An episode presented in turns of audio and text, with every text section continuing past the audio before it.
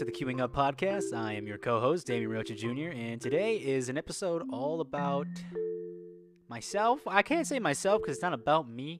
I should have said it's an episode that only includes me because Robbie Boy is still, be, uh, you know, busy being a responsible adult, unlike me, who's here making this podcast. But hey, if I make money off of it, it's responsible because therefore it's no longer a hobby; it is a job.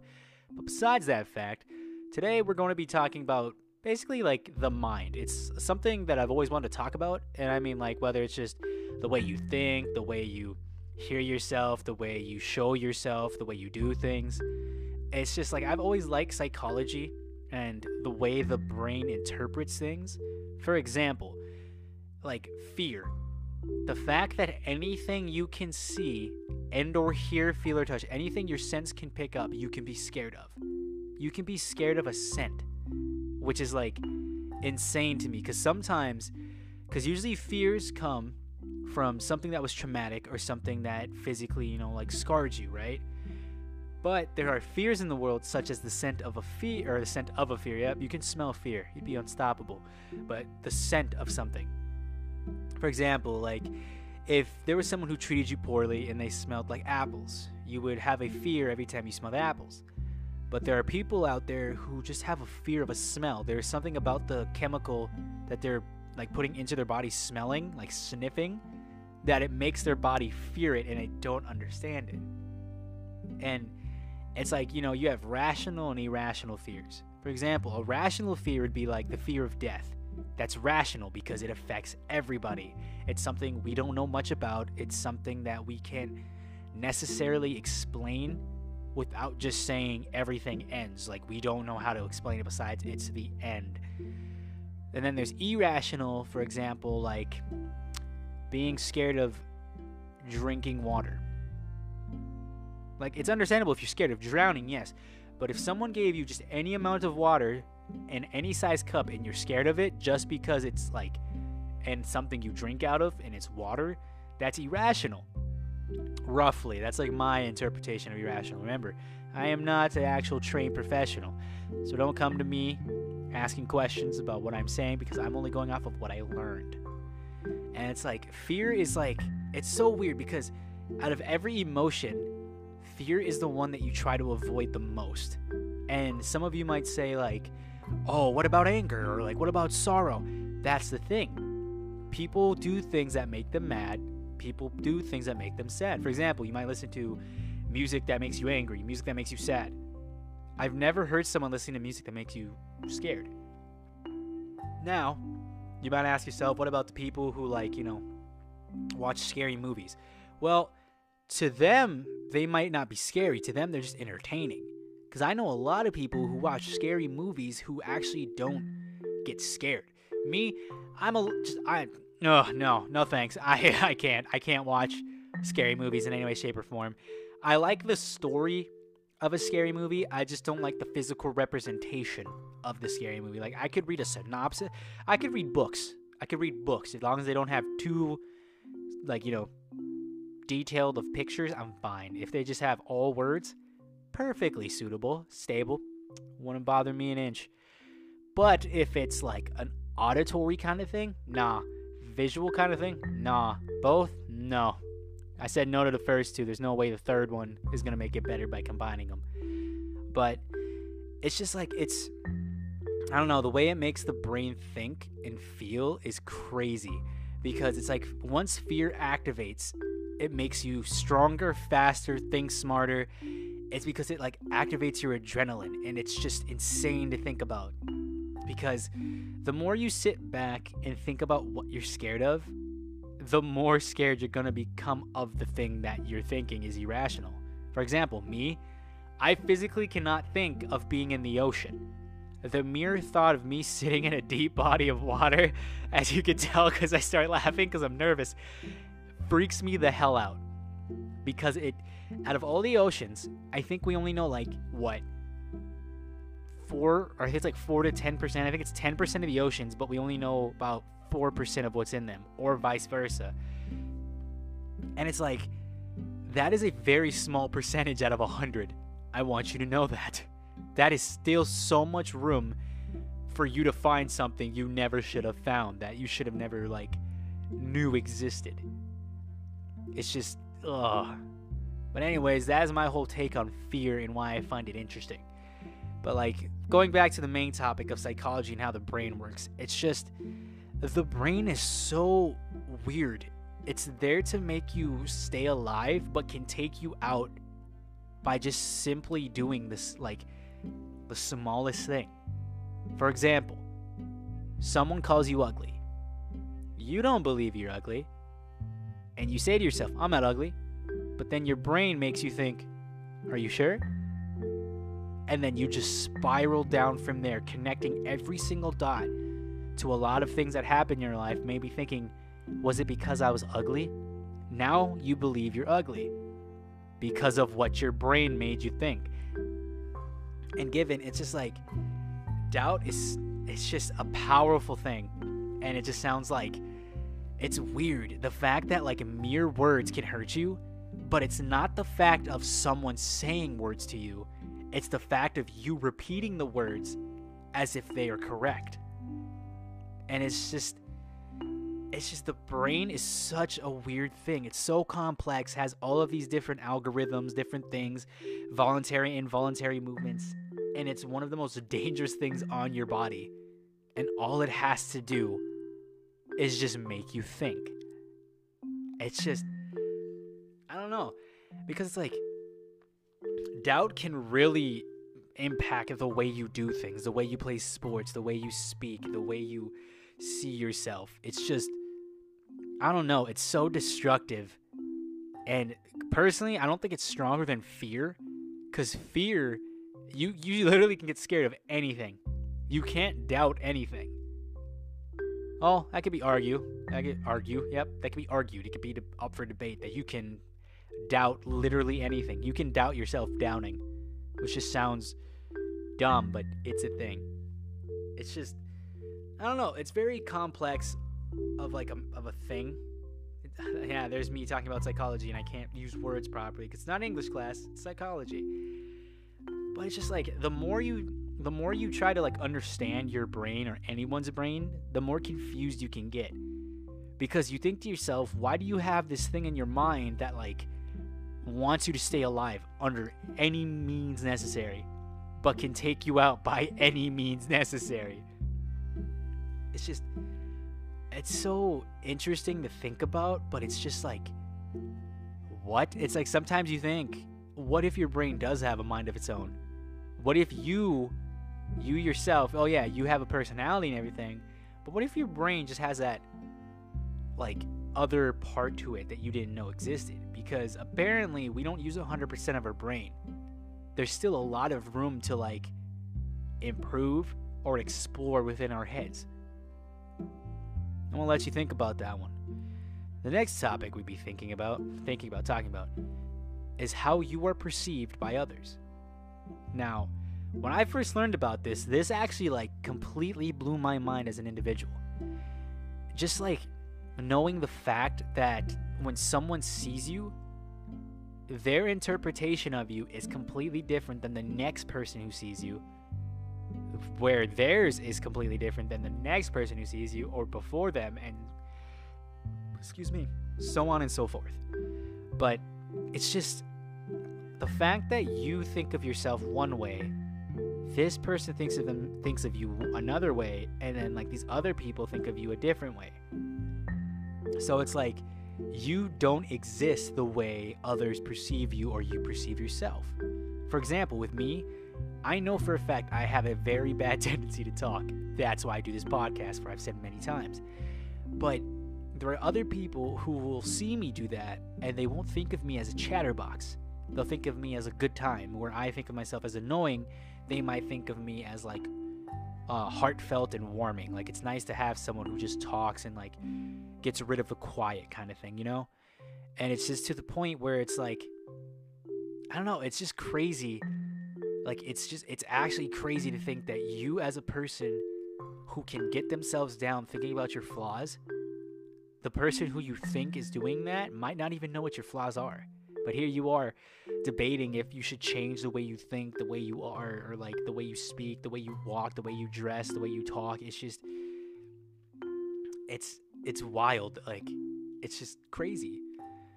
And it's just it's to the point where like you can live your life happily by just being straight up I guess ignorant where you're just oblivious to your brain. Given I guess that's why people say like quote unquote stupid people live happy because they don't worry about things. Where it's like, well, what if they're not stupid? What if we're just thinking, you know, they're dumb because they're not stressing out like us, they're not freaking out like us. So that makes them stupid, right? But that's the theory I have, you know? And then it's the, the next topic is one that actually I still do not fathom like completely it's probably like the third most interesting, if not the second, is dreams. When you close your eyes, your brain can make you dream, right? The like the the more you think and the bigger imagination you have, the crazier your dreams are. I might sneeze through this sentence. I don't know. Hold on. I apologize if I just blew out your eardrums. But what I was saying was when it comes to dreams, not only does your brain make you think of things, but it can also make you feel things, making your dreams very vivid. For example, everyone's had that dream where they're falling, but then they wake up right before they hit the ground. And a study of people said is the reason for that is because your heart cannot physically take it. Your body physically thinks that you're falling. So if you hit the ground, you actually will pass away. That's a scary thought because if I ever have a dream I'm falling, I'm going to try my best to wake myself up. But it's like to the point where it makes you. I don't know if it's like hallucinate because hallucinate, I'm pretty sure you have to be awake for. But it can make you feel things that aren't there. And it's. It's like, what? So in your head, you were singing, right? Singing and dancing. You wake up, you're in your kitchen why you were in your bed like 10 minutes ago that you remember. But here you are in your kitchen. It makes you think that you were on like a dance floor or like in a club or doing a routine. And it's just, I still don't understand why we have dreams. Because if we have imagination, it makes sense. But like, do we get imagination because we can dream or do we dream because of our imagination? And if that's confusing to you, I don't know how to explain it better than that. It's just, oh, just, I'm going to keep the dice rolling on this one. The next thing I want to bring up is how, once again, you could daydream or be awake while dreaming and hallucinate. So the reason you need sleep is so your body can basically like replenish itself, recharge itself, heal itself, stuff like that. It basically shuts down a lot of functions that it doesn't need and uses all of the power to like heal you as best as it can. With that being said, when you get to the point where you're running low on like power per se, or like sleep, I guess I could say, make it sound like your machine, you get to this point where like you can fall asleep, but some people try to fight it because they don't want to go to sleep at that point. Well, if you fight it too long, the feeling to go to sleep goes away and you either pass out from lack of sleep or you keep going and slowly start drifting into insanity because you eventually will not know when to like determine whether this is reality or a dream. You kind of mesh it together and you're just blind to your own reality. It's like your brain is trying to tell you to go to sleep by making you freak out and make it freak out. So its measures or like countermeasures and defensive measures make no sense, but they work and it's weird because if they didn't, you wouldn't be here. like it's just so interesting. And like trying to go more off the brain and more into like the way you act part of psychology. So instead of physically or mentally, it's more physical things you do. So like as you heard me before, uh, something I do is I kind of laugh when I'm nervous about things. So, like, I don't know when I first started realizing this. I might have been a kid. And it's probably one of the reasons why I'm really bad at lying to the degree of like, you could just tell I'm lying right off the rip. There's no point in me like extending it or even trying anymore because I think I was like I don't know when Saw came out, but my mom scarred me with that movie, so now I don't lie. Well, I won't lie to her, but I don't lie in general because it's like I have the fear of that happening to me because I wasn't telling the truth. So it's like, okay, if I take the consequences of my actions, I won't end up getting twisted into a pretzel all because I didn't, you know, do something I said I was going to, or vice versa. I didn't buy Girl Scout cookies because I told them I didn't have money, knowing damn well I had $200 in my pocket. When I simply could have just said no. But it's like, the physical things you do is such a weird thing because you yourself don't do it, if that makes sense. You don't go out of your way to laugh. Your body just reacts to what's going on. So the fact that I nervously laugh is just I don't know how to explain it besides weird. It's like, oh no. And then I just start giggling. Excuse me. And it's it's just it's cool to me because it's I guess it's like a defense or coping mechanism because once again I have a friend who laughs when they're sad. And it's kind of weird but cool at the same time depending on the whole like degree of what you're laughing at.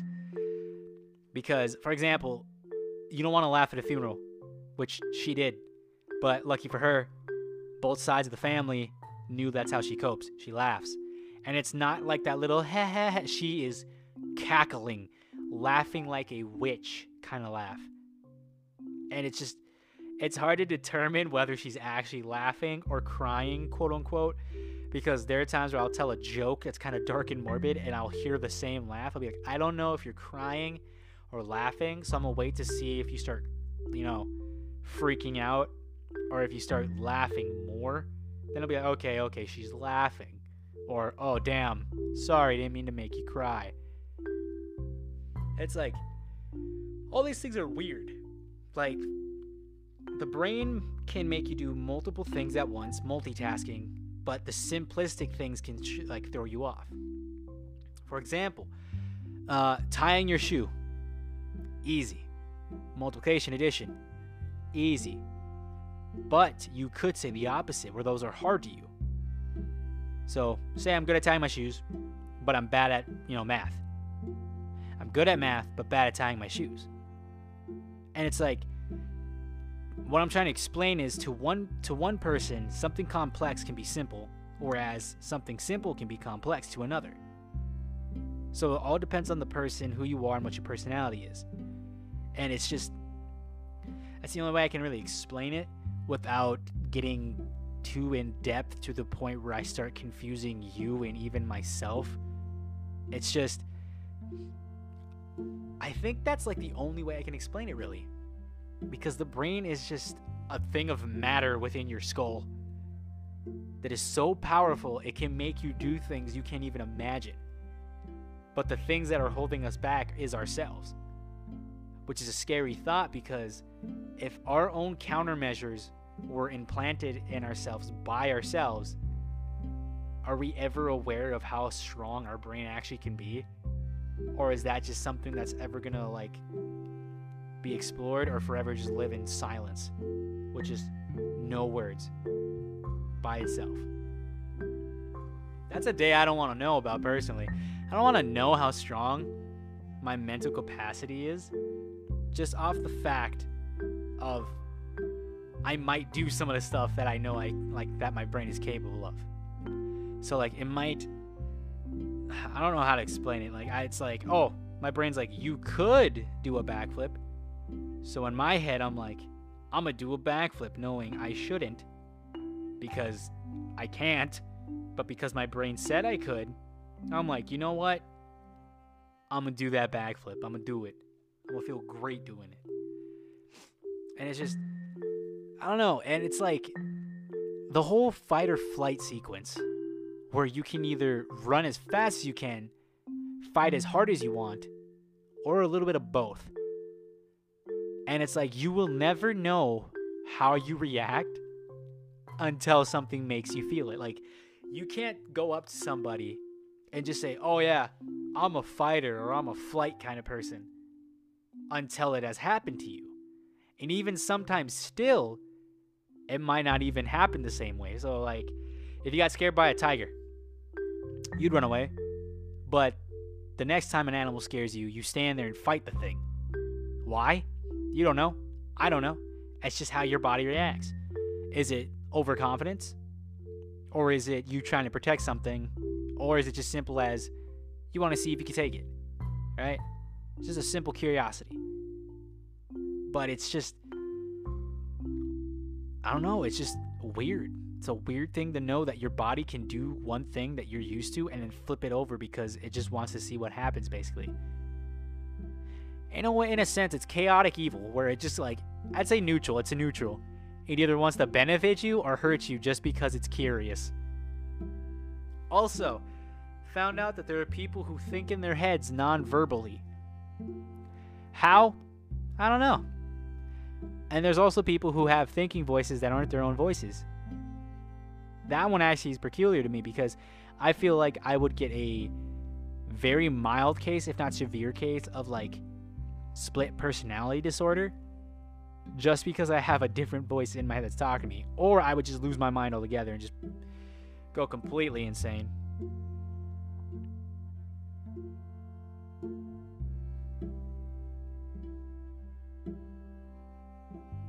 Sorry about that. I was uh, trying to get a drink of water. That's a lie. I wasn't trying to drink of water. I was trying to make myself sound responsible. I was answering a snap, and that's my fault. It was my haha brain's fault for not telling me to keep my eyes up here. But like, it's just I don't know. And it's like the way you can look at yourself in a mirror compared to what other people look at you in a mirror. It's like you find yourself ugly, but they find you pretty or beautiful or handsome or good looking. It's just I don't know. Your biggest enemy is yourself, but your only friend is yourself also. Because no one knows you better than yourself. Given it takes time because you don't know everything about yourself. For example, you're, uh, some of you might not be able to tell me, you're like, what's your favorite thing to watch as you when you were four? Some of you might, some of you might not. For those of you who do remember, you have a good memory, but you're going to lose it faster than us with like okay memory. And those of us that are with okay memory who remember like early prepubescent to like now kind of day, good for you. For those of you who don't remember anything at all, I feel like you're going to have a great memory as an elderly because your memory is just a very, very late bloomer. You got everything through puberty except a brain that's fully functioning. Going on that topic again, about psychology and physical traits. I think it's interesting, like noticing habits of people. I have, for you know, no pun intended. I have a habit, or not pun, but like you know, I'm not trying to like play on words. But I have a bad habit of examining, or like uh, what's the word? Psychoanalyzing, I guess. So like, I'll just ask you a simple question, like, "Hey, what does this cup look like to you? And it's a glass of water that's about halfway. Now, it's either you think of it, it's half full, being optimistic, or it's half empty, being pessimistic. But the thing about that, fr- uh, uh, English, but the thing about that phrase of what I just said can be flipped. Because you can be optimistic that you're getting more water because that's more for you to drink. And you can be pessimistic because you're running out of water, so you're like, what's the point? But if you flip the situation so if you flip pessimistic with the optimistic point, you get the same thing, just a little different. For example, it's half full, which is bad because you don't want more water, but it's getting more full. So you're being pessimistic, like, oh, maybe I won't ever run out of water, so I gotta keep drinking it until I just go away. Being optimistic is like, oh yeah, I got half a glass of water, it's half empty, which means you're almost done. That's like that's that's the thing about like the brain or psychology is that it's always double sided. It's always to a point where if you argue one point, you can argue another. If you say this, you can say that. You say red, I say blue. You say tomato, I say tomato, whole thing. And it's like at the end of the day, the only thing that is consistent is that your brain will keep thinking until it stops. When you know, you won't, which is crazy. The fact that your brain can remember that you're dying or going to, but you can't. You don't remember the point where you left, but your brain did. the more I think about that, it's actually kind of kind of scary. The fact that like after you're gone or when you're going, your brain just goes, "Hey, I'm gonna remember this. Screenshot it in my head, you know, for later, later on. Why? Don't know. Because they want to. Sure, let's go with that. But it's just, know. There's no real way for me to say anything in that degree, I should say, because I'm not. Once again, I'm not like a psychiatrist or psychologist. Because a psychiatrist you talk to, a psychologist, I'm pretty sure a psychologist is someone that, like, isn't that the person that looks at your brain? Not like a surgeon. Hold on. Psychologist.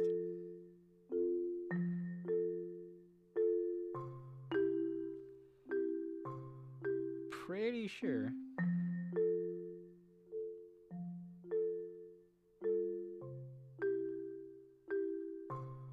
An expert or specialist in psychology.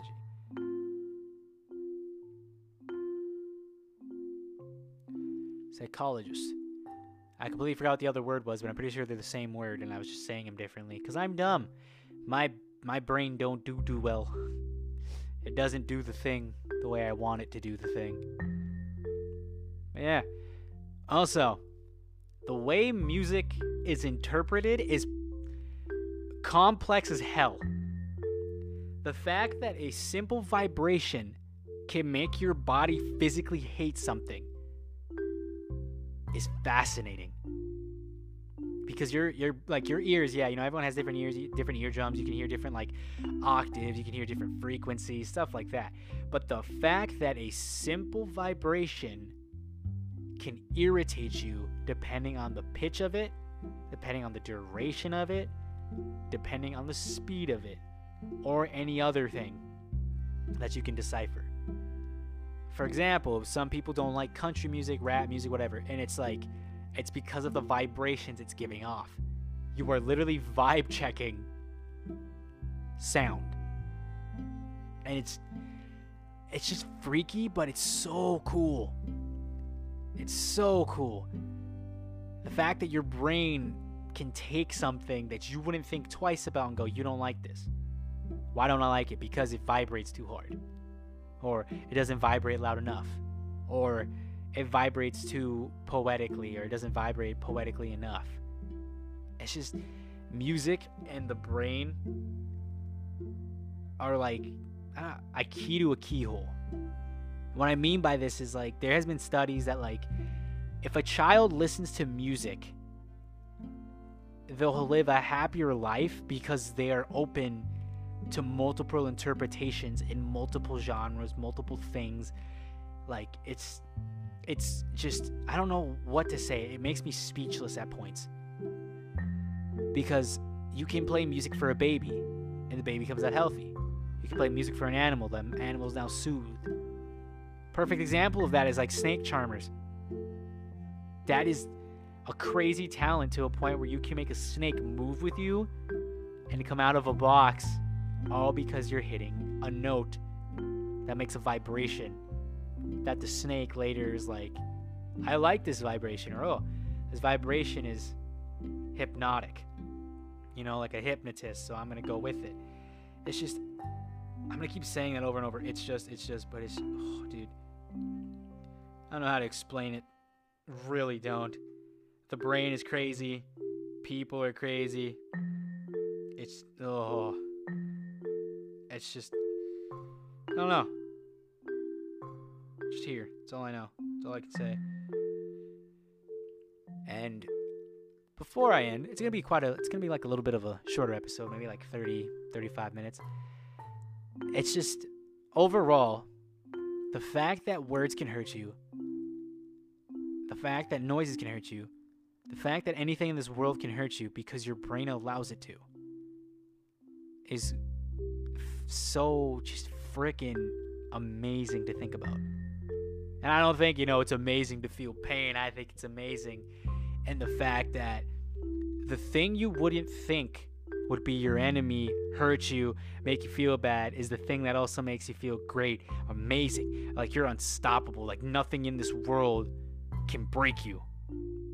Are the same thing that make you breathe, remind you to eat, put you to sleep, you blink, make you sneeze, make you cough, make you drool, make you salivate. It's just you would never guess. I would have never, at least. So, overall, I hope that I somehow made psychology sound interesting to you because I know I have a tendency to kind of go monotone or spew out facts and stuff that really shouldn't matter or really go into the whole. I'm gonna say deboggle. I don't think I'm using the word deboggle correctly. Hold on.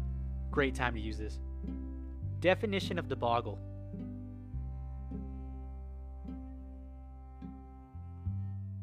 That's just boggle. Definition of deboggle. Debacle. Oh, debacle, not deboggle. Learned something new today. A sudden and ignominious failure, a fiasco. Debacle. Tobacco.